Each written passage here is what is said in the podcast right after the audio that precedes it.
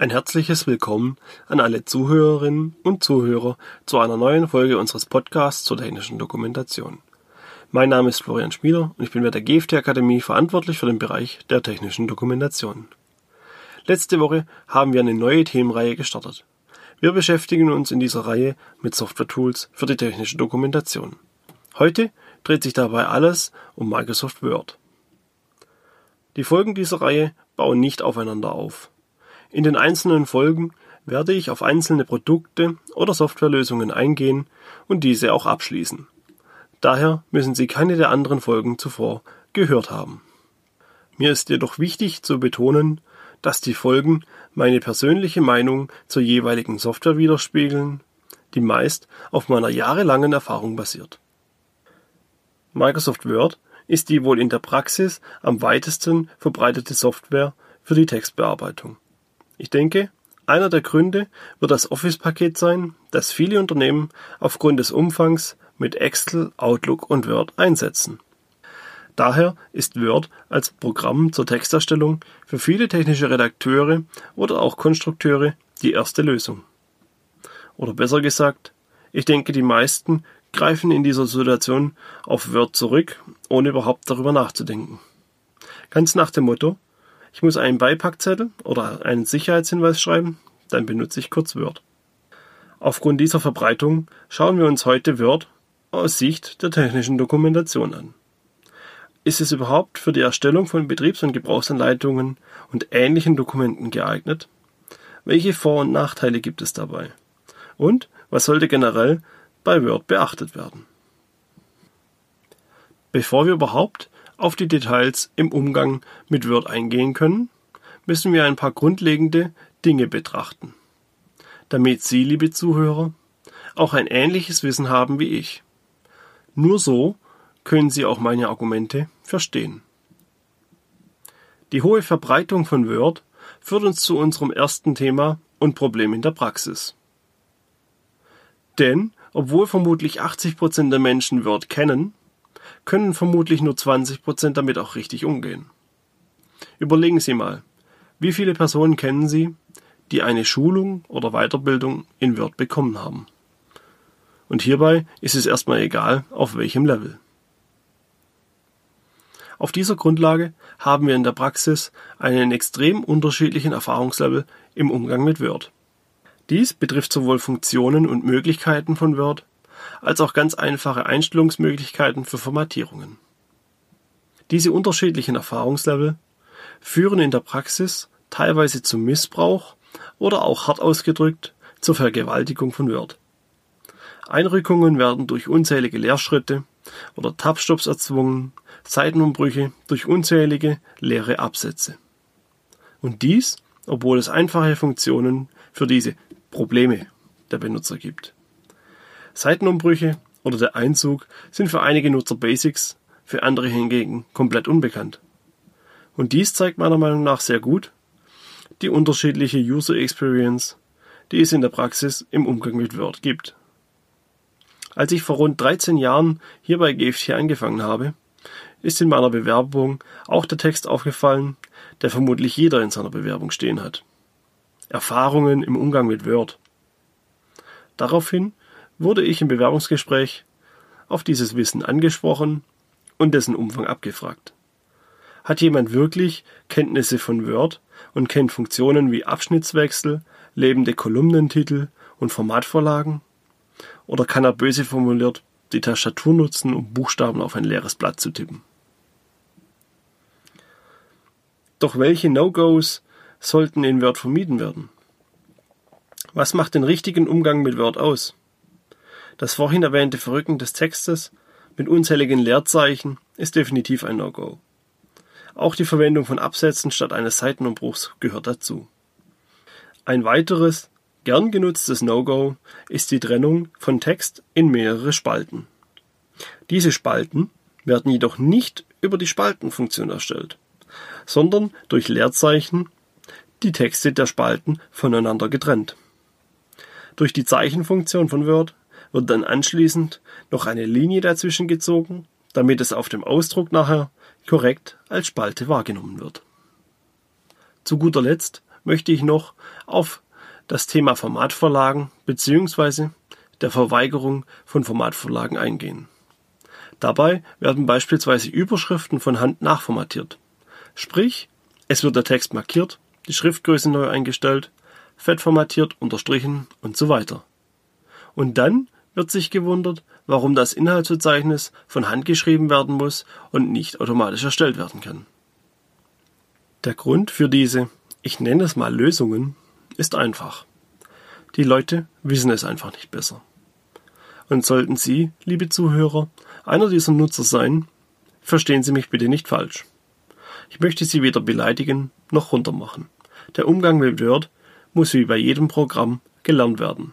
Und einige dieser Probleme müssen nur aus einem anderen Blickwinkel betrachtet werden, um eine gute Lösung zu finden. Beispielsweise gibt es folgendes Problem bei der Lösung des Seitenumbruches mit leeren Absätzen. Ändert sich hier die Länge des Textes aus irgendeinem Grund, muss dieser Seitenumbruch wieder angepasst werden. Wird beispielsweise ein Seitenumbruch über fünf leere Absätze erzwungen und der Text wird nun überarbeitet und kürzer, genügen diese fünf leeren Absätze nicht mehr. Der Text der Folgeseite rutscht auf die vorherige Seite und dies war ja so nicht gewollt. Die Verwendung der Funktion Seitenumbruch einfügen kann dieses Problem besser lösen. Dann ist es egal, wie viel Text hinzukommt oder entfällt. Es wird nach dem Text auf eine neue Seite umgebrochen. Immer. Jedoch ist auch dies nicht immer die endgültige Lösung. Wird der Text länger und läuft auf die nächste Seite, entsteht vermutlich eine recht leere Seite mit viel Freiraum. Daher müssen für solche Funktionen Regeln verfasst werden, wann Seitenumbrüche verwendet werden müssen und wenn nicht. Ein Seitenumbruch innerhalb eines Kapitels kann wenig sinnvoll sein und hat vermutlich nur einen gestalterischen, optischen Grund. Beispielsweise, wenn der Redakteur nicht möchte, dass ein Absatz durch einen Seitenumbruch getrennt wird. Hingegen kann es sinnvoll sein, wenn beispielsweise neue Kapitel immer auf einer neuen Seite beginnen. Sollten Sie also in der Situation sein, dass Sie nur wenig Erfahrung in Word besitzen und trotzdem Ihre Dokumentation in Word verfassen möchten, empfehle ich Ihnen, eine Schulung bei einem Profi zu machen. Er kann Ihnen zeigen, wie Sie einzelne Probleme lösen und optimale Lösungen schaffen können. Auch wir bieten solche Schulungen an. Sie können uns gerne per E-Mail oder telefonisch anfragen. Nach einer solchen Schulung werden Sie Ihre Dokumente mit anderen Augen betrachten. Denn Sie können durch die richtige Verwendung von Word eine Menge Zeit einsparen und Ihre Dokumentationen schneller als zuvor erstellen. Durch die korrekte Verwendung von Formatvorlagen können Sie Verzeichnisse automatisch erstellen und das Layout schnell und dokumentenübergreifend verändern. Ein Beispiel. Sie möchten Ihre Überschrift der ersten Ebene von Schriftgröße vierzehn auf sechzehn erhöhen und dass diese Überschrift grundsätzlich auf einer neuen Seite beginnt. Durch die Änderung der Formatvorlage müssen Sie diese Einstellung nur einmal machen und Word übernimmt es für das gesamte Dokument.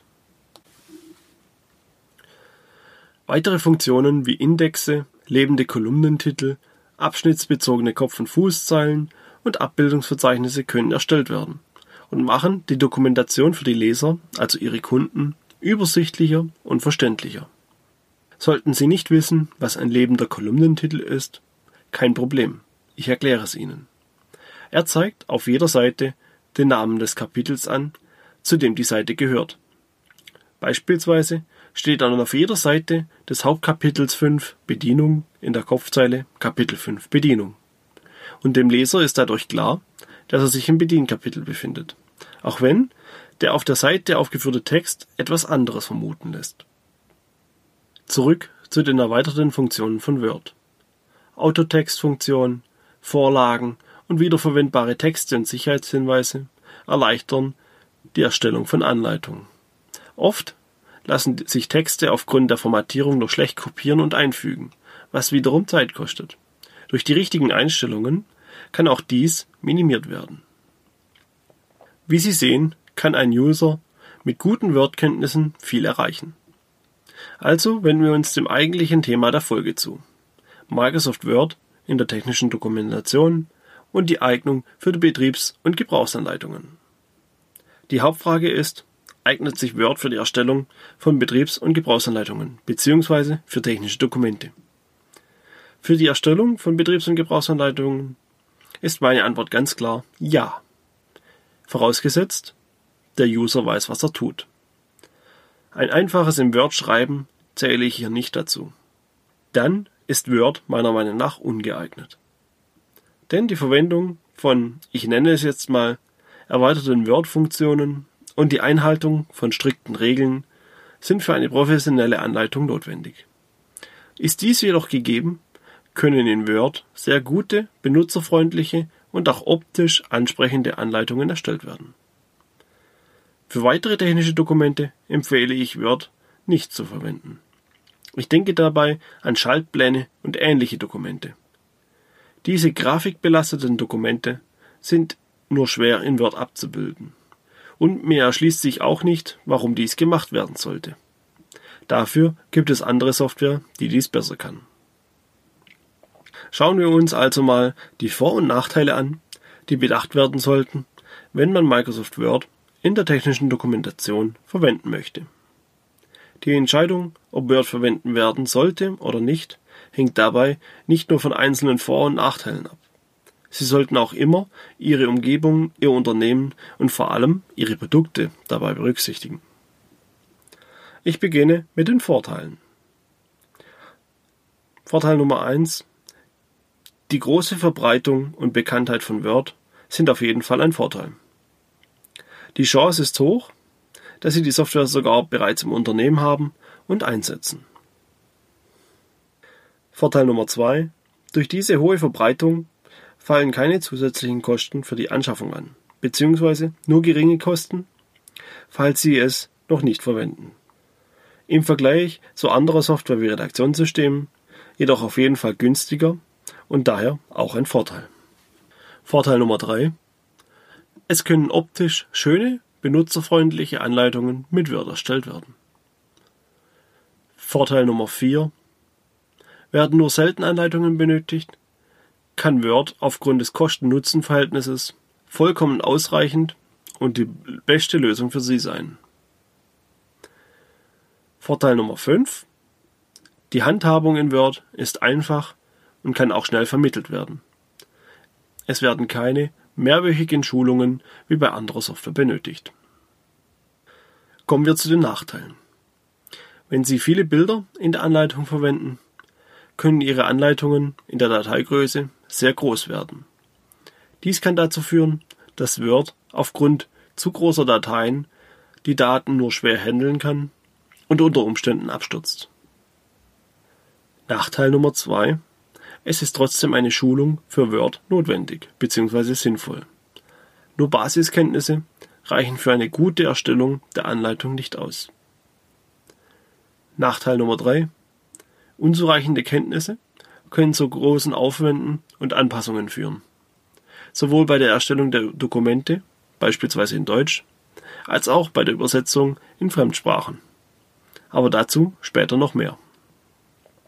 Nachteil Nummer vier.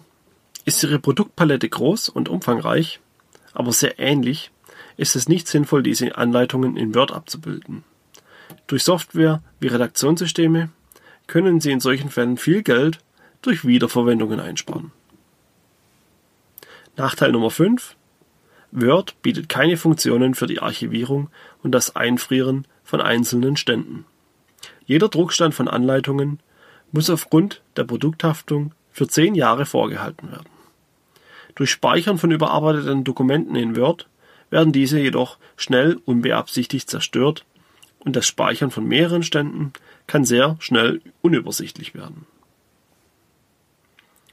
Obwohl diese Nachteile gefühlt etwas überwiegen, sollte Word nicht ohne weiteres als Lösung abgelehnt werden. Wie bereits erwähnt, kommt es auf Ihre jeweilige Situation und Anforderungen an. Kommen wir zum Schluss der Folge noch auf das Thema, was bei Word als Tool für die Erstellung von Betriebs- und Gebrauchsanleitungen beachtet werden sollte, beziehungsweise auch wie das richtige Vorgehen dabei ist. Zunächst sollten Sie sich als Redakteur eine Vorlage und die Struktur für Anleitungen erstellen. Nehmen Sie eine leere Word-Datei und erstellen Sie zunächst die benötigten Formatvorlagen für Ihre Texte. Wenn Sie möchten, können Sie diese separat speichern, um eine Vorlage für einen Redaktionsleitfaden oder Style Guide weiterverwenden zu können.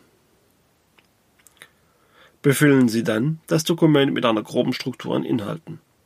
Hierzu zählen allgemeine Kapitel wie die Einführung in die Anleitung, Titelblatt, Kopf- und Fußzeilen, Inhaltsverzeichnis und Ähnliches. Wenn Sie möchten, können Sie in diesem Zug bereits auch allgemeine Informationen zum Produkt oder Produktgruppe ergänzen. Als Tipp von mir, speichern Sie auch dieses Dokument zusätzlich separat ab. So haben Sie für zukünftige Anleitungen eine Vorlage, die Sie verwenden können. Erstellen Sie nun die Inhalte Ihrer Anleitung. Berücksichtigen Sie dabei auch, wie sich der Text durch die Übersetzung in andere Sprachen verändern kann. Was passiert, wenn der Text länger oder kürzer wird? Wie verschieben sich Inhalte? Ein Tipp, falls Sie dabei unsicher sind.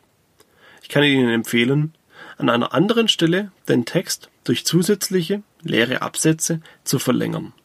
Dann sehen Sie live, wie sich der Text verändert und verschiebt. Inhalte, die zusammenbleiben sollen, oder kombinierte Texte und Bilder sollten über Tabellen erstellt werden. Der Rahmen dieser kann unsichtbar gemacht werden.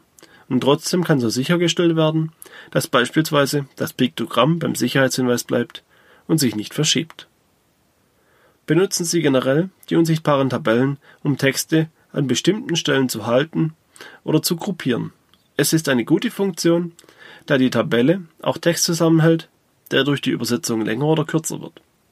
Tabellen sind oft die bessere Lösung als die Spaltenfunktion von Word. Vermeiden Sie außerdem Texte innerhalb von Abbildungen. Diese können nicht ohne weiteres verändert werden und machen Ihnen spätestens im Falle einer Übersetzung eine Mehrarbeit. Seien Sie beim Einfügen von Textfeldern jedoch vorsichtig und gruppieren Sie diese mit den Bildern. Ansonsten besteht die Gefahr, dass die Textfelder in langen Sprachen mehrere Seiten vor der Abbildung stehen, da diese ohne die Abbildung verschoben wurden. Nur noch eine Erklärung von mir, die Ihnen vielleicht ebenfalls noch im Zusammenhang mit Microsoft Word weiterhilft. Für die Übersetzung von Texten in andere Sprachen werden sogenannte offene Dateien benötigt, sprich Dateien, die bearbeitet werden können. Word zählt hier beispielsweise dazu. Oft habe ich die Situation erlebt, dass Kunden eine P D F-Datei übersetzt haben möchten. P D F-Dateien gehören jedoch nicht zum offenen Dateiformat. Eine P D F-Datei kann nicht mehr verändert werden. Viele Unternehmen gehen dann her und konvertieren die P D F-Datei zu einer Word-Datei. Anschließend wird sich gewundert, warum die Kosten für Layout-Arbeiten entsprechend hoch ausfallen. Der Grund dafür ist einfach. Beim Konvertieren wird die P D F-Datei in Word nachgebaut. Und der Konverter ist dabei ein Nutzer mit extrem schlechtem Wissensstand in Sachen Word. Hier werden noch viel mehr Gräueltaten angewendet, als ein normaler menschlicher Nutzer in Word jemals kann. Wie erwähnt, wird der Text länger oder kürzer, je nach Sprachkombination. Die Folge an dieser so schlechten Word-Datei ist, dass Texte oder einzelne Buchstaben an Stellen stehen, wo sie nicht hingehören. Der Text ist teilweise sogar unleserlich und die Word-Datei unbrauchbar. Somit auch die Übersetzung. Daher muss die P D F-Datei bzw. die konvertierte Word-Datei gründlich von einem erfahrenen Word-Nutzer überarbeitet werden, um eine verwendbare Datei für die Übersetzung zu erhalten. Diesen Ausflug in den Bereich der Übersetzungen habe ich hier angehängt, weil ich es sehr passend zum Thema des Podcasts finde. Word ist nicht gleich Word. Um gute Dokumente zu erstellen, gehören gewisse Erfahrungen im Umgang mit Word dazu. Einfach mal schnell, schnell ist nicht sinnvoll. Wir sind nun wieder am Ende der heutigen Folge. Ich hoffe, Ihnen hat diese Folge gefallen. Nächste Woche beschäftigen wir uns mit weiteren Software-Tools. Vielen Dank fürs Zuhören. Bis zur nächsten Woche.